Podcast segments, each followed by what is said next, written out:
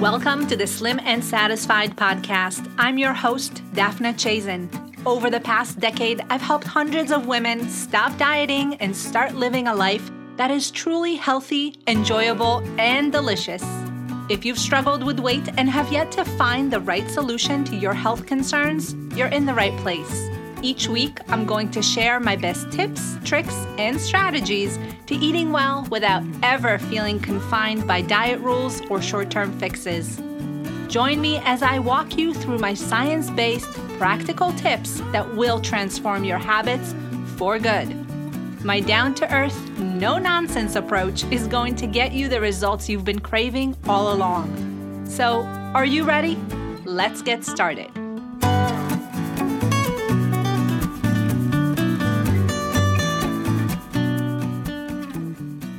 Hello, hello. Welcome to episode one. Wow, I cannot even believe I'm saying this, but this is the Slim and Satisfied podcast, and I'm your host, Daphna Chazen. I am beyond thrilled that you've joined me today, and I'd like to start out by saying thank you. I know that there are endless sources of content and information out there for better or worse. So it really does mean a lot to me that you've decided to tune in today and check out this episode.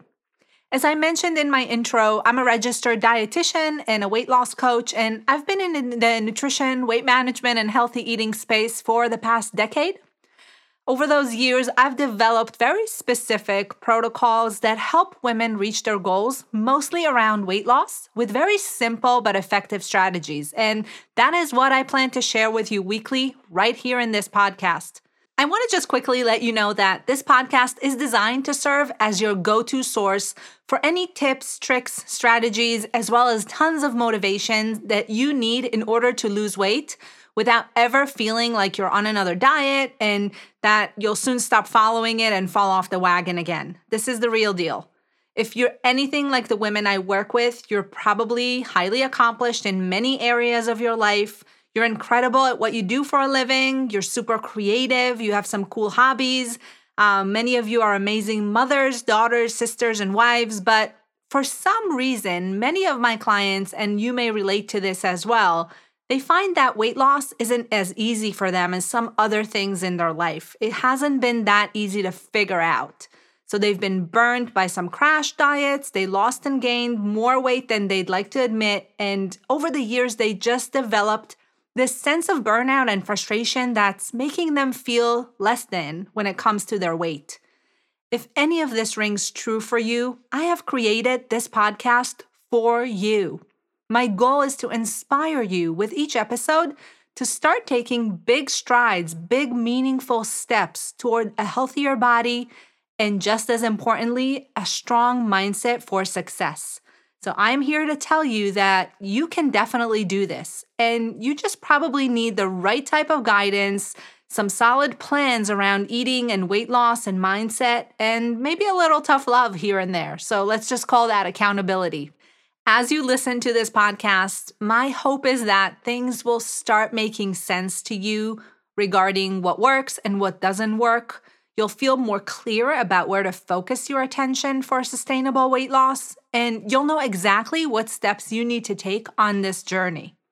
If that sounds good to you, make sure to hit the subscribe button so you can get notified when new episodes become available. And after you listen, I'd be so appreciative if you left me a review or reached out to me to share your thoughts about the episode. My email address is going to be listed in the show notes below. So, now I want to jump into today's episode. As you can imagine, I did some deep thinking around this first episode. You know, it's your first impression of me, so I want to make sure that I'm providing great insights and starting us off on the right foot. So, I decided to go with a topic that, on the surface, is not directly related to weight loss, but when you dive into it, you'll see that it really has everything to do with why weight loss is so hard for some of us even when it seems like we're doing the right things, we're going through the right motions, meaning we exercise, we buy the right food, we say the right stuff, but the results are just not there. Why is that? Why is it that some people seem to have a harder time than others, even though we're trying super hard, we're doing the right things, and we're really investing time and effort into losing weight? Well, The reason that this happens many times is most likely related to something called limiting beliefs and some form of self sabotage, which are both going to set the stage for a really negative weight loss experience and disappointing results. So, this is what I'd like to focus on today. And I'm hoping that this episodes will re- really be an eye opener for, for you as far as some of the things that are holding you back maybe under the surface, not so much every day, but under the surface, kind of as a general theme around your mindset and your beliefs. So, limiting beliefs are actually something that we all experience, and it's really important to know that. But what's what's wrong with limiting belief the problem with limiting beliefs is that many times they shape our actions so when we act based on those limiting beliefs, and I'm going to talk about exactly how they may manifest and where do they come from, but when we act upon those beliefs, we give more validation to those beliefs. Those false thoughts become more ingrained in us. And the cycle just continues to happen over and over again, where I'm acting in ways that don't really support my overall bigger goal, my overall goal of losing weight sustainably.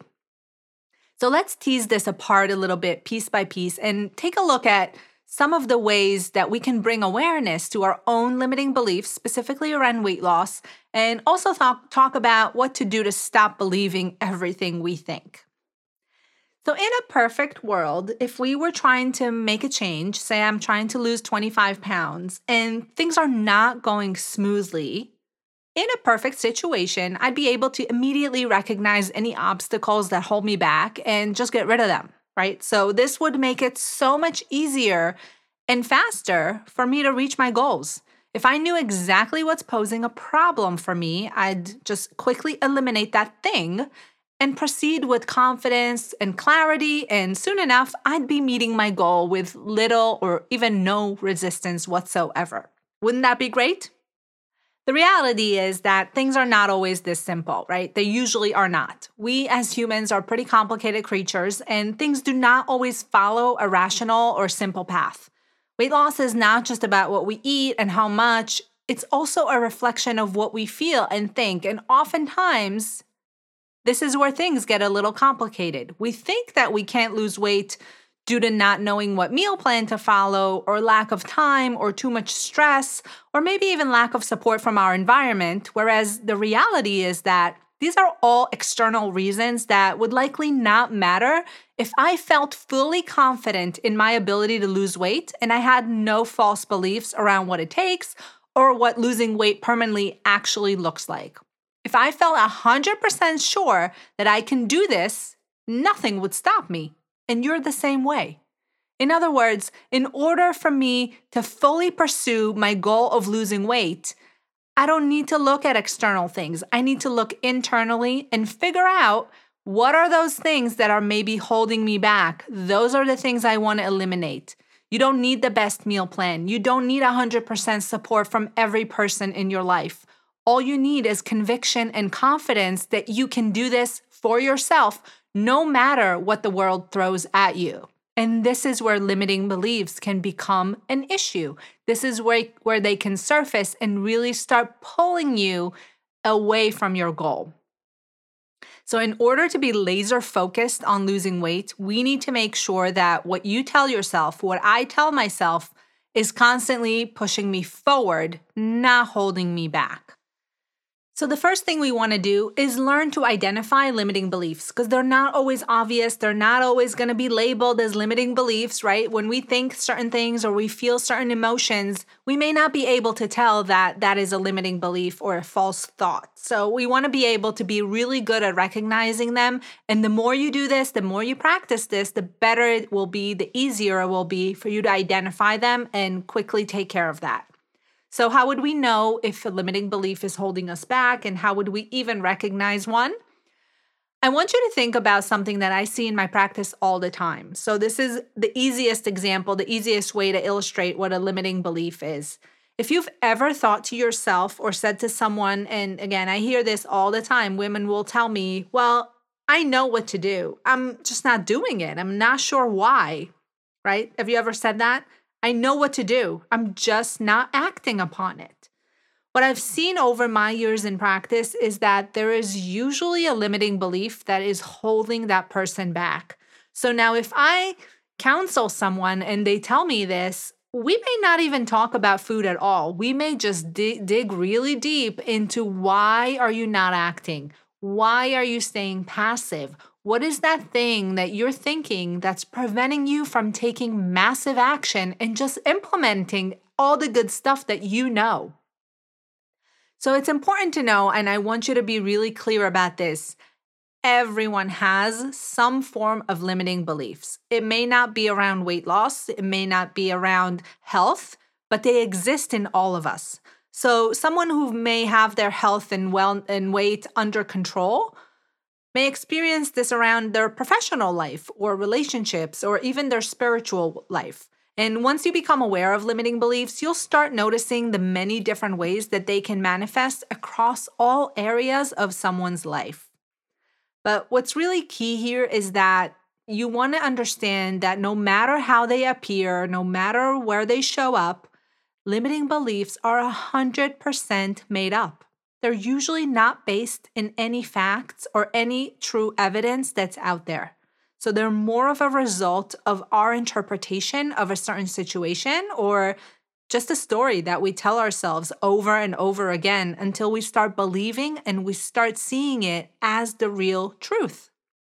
Now, because, as I said before, they're so deeply ingrained, we start believing them, the logical mind is not really able to recognize these thoughts as false. So, I'm going to give you some hints as to how to recognize them more easily because I think it can be hard in the beginning.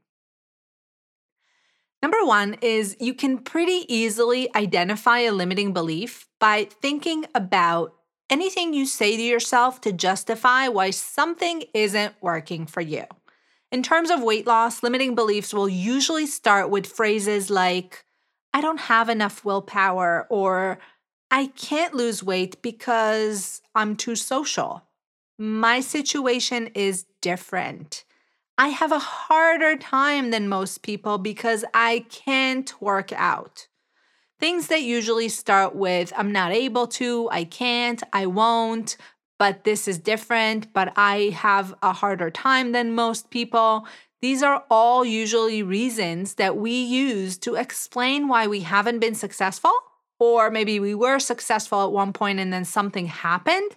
In that event, say you were really stressed or you lost your job or you got injured or God forbid you were in an accident, all of a sudden that event becomes a way to further validate my my limiting belief that I can't do something or that my situation is different or that no one else has the tough unusual circumstances in their life that I have in my own life.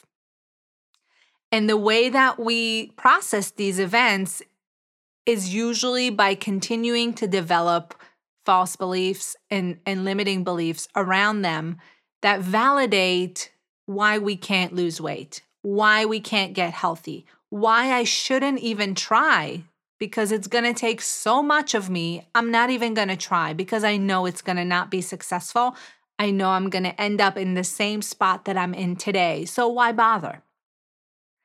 Another way that you can recognize a limiting belief really clearly and easily is it usually completely negates your most desired goals. So it stands in contradiction to what you really, really want. However, it's going to sound 100% true for you, and you've basically accepted it as a fact. So, this may sound counterintuitive or contradictory, but it's going to stand totally against what I want. And let's go back to losing 25 pounds. I really do want to lose weight because it's going to give me more energy to play with my kids. It's going to make me uh, more energetic. It's going to improve my mood. It's going to improve my confidence, which in turn will improve my relationship with my husband all of those things are likely things that I really would think about constantly. So I really do want to reach that goal of losing weight for my quality of life, for my health, for my future.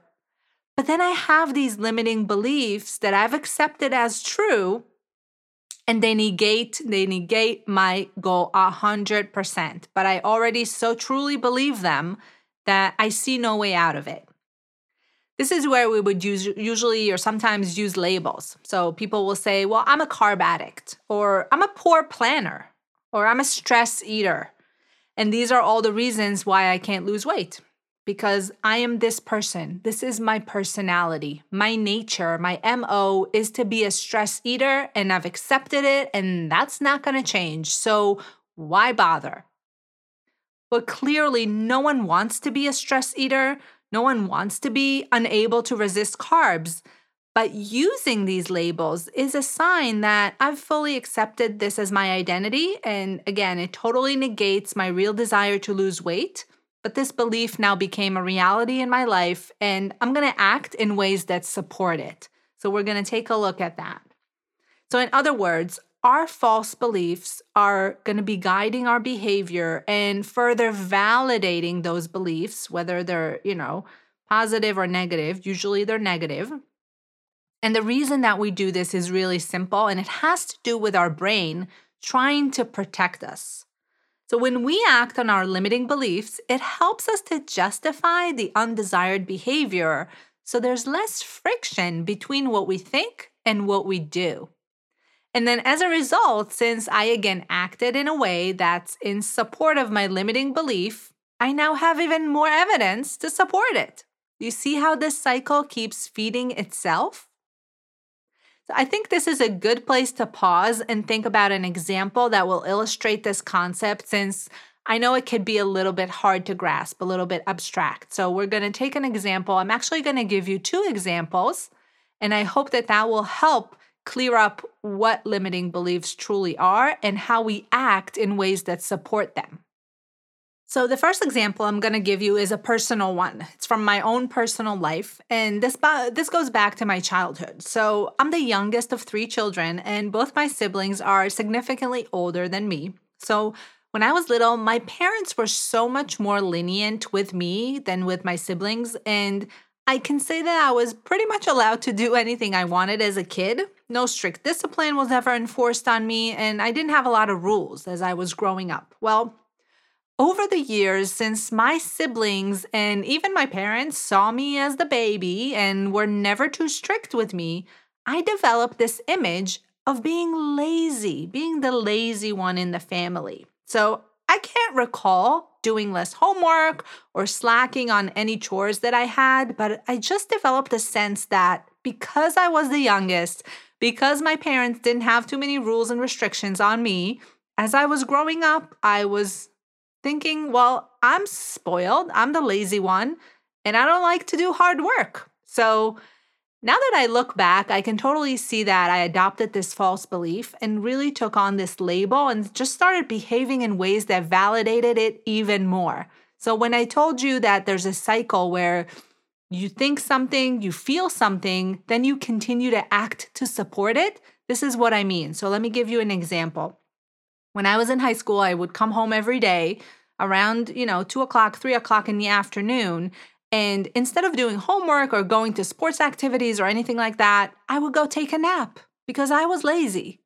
And since I spent my afternoon sleeping, and since I was spoiled and lazy, I wouldn't even do my homework when I woke up. I would just watch TV or meet up with friends and just hang out. I did always complete my homework, but I would do it while I was eating breakfast the next day or even at school a few minutes before class started. This is a true story. I really became this professional procrastinator. And of course, the more I did this, the less likely I was to engage in different activities or do anything that was above the bare minimum of what was required of me. So, this clearly was behaviors that made my lazy identity further defined. I really perfected this persona of me being lazy and spoiled and just validated that that was who I was. I didn't pursue anything extracurricular.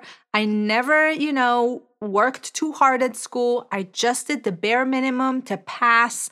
Thankfully, I had good grades and I but I studied just enough just enough. Cramming through the night was definitely not my thing. And I always did just enough to get by because I believed that I was a lazy person who did not like to work hard. Thankfully, when I was 18, I joined the military, and there was no longer the opportunity to be lazy, spoiled, or to procrastinate at all. And I then quickly re- realized that I need to abandon this lazy image because I created it for myself. It wasn't true. It wasn't based on anything real or anything factual. And I was able to identify it as just a thought, just a belief. And really, it was simply my interpretation of a certain situation. And I also realized that I was the only one who had the power to turn it around. And that's exactly what I did. So I was able to stop believing everything I tell myself, stop believing that I'm acting in certain ways because that's my personality or my identity, and grow out of it and really adopt a different, more positive persona, more positive identity, more positive image for myself that will be conducive to my goals. I wanted to do big things. I wanted to go to college. I wanted to get a degree. I wanted to become a professional. And these are all things that I would not have been able to do if I were lazy. If I were truly a procrastinator, if I were truly a spoiled person. I wanted to step out of it so that I can accomplish my goals and not just stay comfortable with what I believed was true in my own little head. The second example I'm going to give you is from my client Michelle, and it's more related to weight loss. Michelle came to me in order to lose about 15 to 20 pounds that she's been struggling with for the past five years. She's a wonderful cook and she enjoys entertaining her entire family each weekend. She's really known for putting out the best spreads of food and drink for everyone to enjoy. And she also has a very active social life. One of the things that she mentioned to me very early on is that she probably won't be able to lose weight and stay socially active since most of the time there's food involved. So she believed that in order to be successful in weight loss, she needs to stop entertaining and stop going out and you know that in order to really make meaningful progress we would need to change her social life to such degree that she would feel isolated and alone and a little bit deprived of the good fun stuff that she's doing with her family all the time. Well, needless to say, none of it is true. None of this is true. None of it is really a reality when you're losing weight. You do not need to stop being social. You do not need to stop having fun with your friends and family. And as we started working together, she really struggled to make meaningful progress. And even though she had a good plan in place and all the tools she needed to start shedding some pounds, she wasn't really progressing. Nothing was happening on the scale. Nothing was happening as far as, you know, her eating habits or just changing her health for the better. And every time we would talk about it, she would say, Well, I love my plan. I think it's great, but I have an event coming up, so I didn't start yet. Or I'm following the plan, but not on weekends. So she basically kept holding back from fully implementing her plan since she didn't think it would fit into her life. So she really developed these two Michelles the weekday Michelle and the weekend one. And what we saw is that she was going into the weekend planning to be off, planning that it would be a free for all. And that was extreme self sabotage that she a lot of times wasn't able to recover from once Monday comes. So it wasn't so much that she wanted to be social and that she wanted to eat and drink. It was that she was going into these parties and events with a very different mindset that she was having during the week that's really where limiting beliefs can become a problem because it almost does this big 180 degree shift that now puts you in a whole different mindset, a whole different thought pattern around food. And it's very hard to go back and forth and keep on being on track and make really good progress. So even though she was on track during the week, once the weekend hits and she started going out and entertaining and having a good time with family and friends, she was doing all the things that didn't serve her, all the things that made her progress much slower. When we actually take a closer look at Michelle and her limiting belief, we can see that there are a few layers here. So she definitely didn't want to stop being social. That's one aspect of it. But the other layer here, and I see this very frequently, is that people assume that there's gonna be a perfect time for weight loss. We assume that there's gonna be one day where we're not stressed, where we have all the time to meal prep, where we have all the time to exercise, and that's gonna be the perfect day to start, and it's just gonna be smooth sailing from there in our rational mind, we know that that's not true because we live in reality and we know that life always gets in the way of our health plans and our weight loss plans and all the good stuff that we want to accomplish. We need to stop waiting for that perfect time. And this is what Michelle was doing. Just uh, just another weekend, just another party and I'll get started. There's always going to be a holiday, there's always going to be a vacation. That perfect time does not exist. So Michelle was doing a similar thing where she was waiting for the perfect timing. She was waiting for her life to be so primed and ready for this weight loss journey because she probably thought it would be a lot of work. She probably thought it can't fit into her busy schedule. And she definitely thought that she would have to stop being social. And nobody wants to do that. Nobody wants to accept the fact that they need to change their life so dramatically to lose weight in order to be successful. So we keep holding back and holding back and telling ourselves a story that one day there's going to be a perfect time. All the stars are going to align for me and I'll be able to lose weight and smooth sail my way to my goal weight. Never to happen. This is a reality that is false. It's not true. So once Michelle realized this, she started to feel a lot better. Things got easier, and she made some great progress over the next four to six weeks. We spoke about how her intention to lose weight didn't stop once Friday night hit. So her actions needed to be supporting her throughout the weekend, even if she wasn't 100% on track. And we also learned to accept that if you're 60 or 70% on track, or maybe 40% on track, that's good too. At least it's not 0%.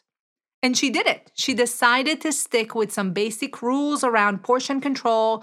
We talked about what she would eat ahead of time. We picked some lower calorie drinks and some treats for her to enjoy. And those were all things that she liked anyway.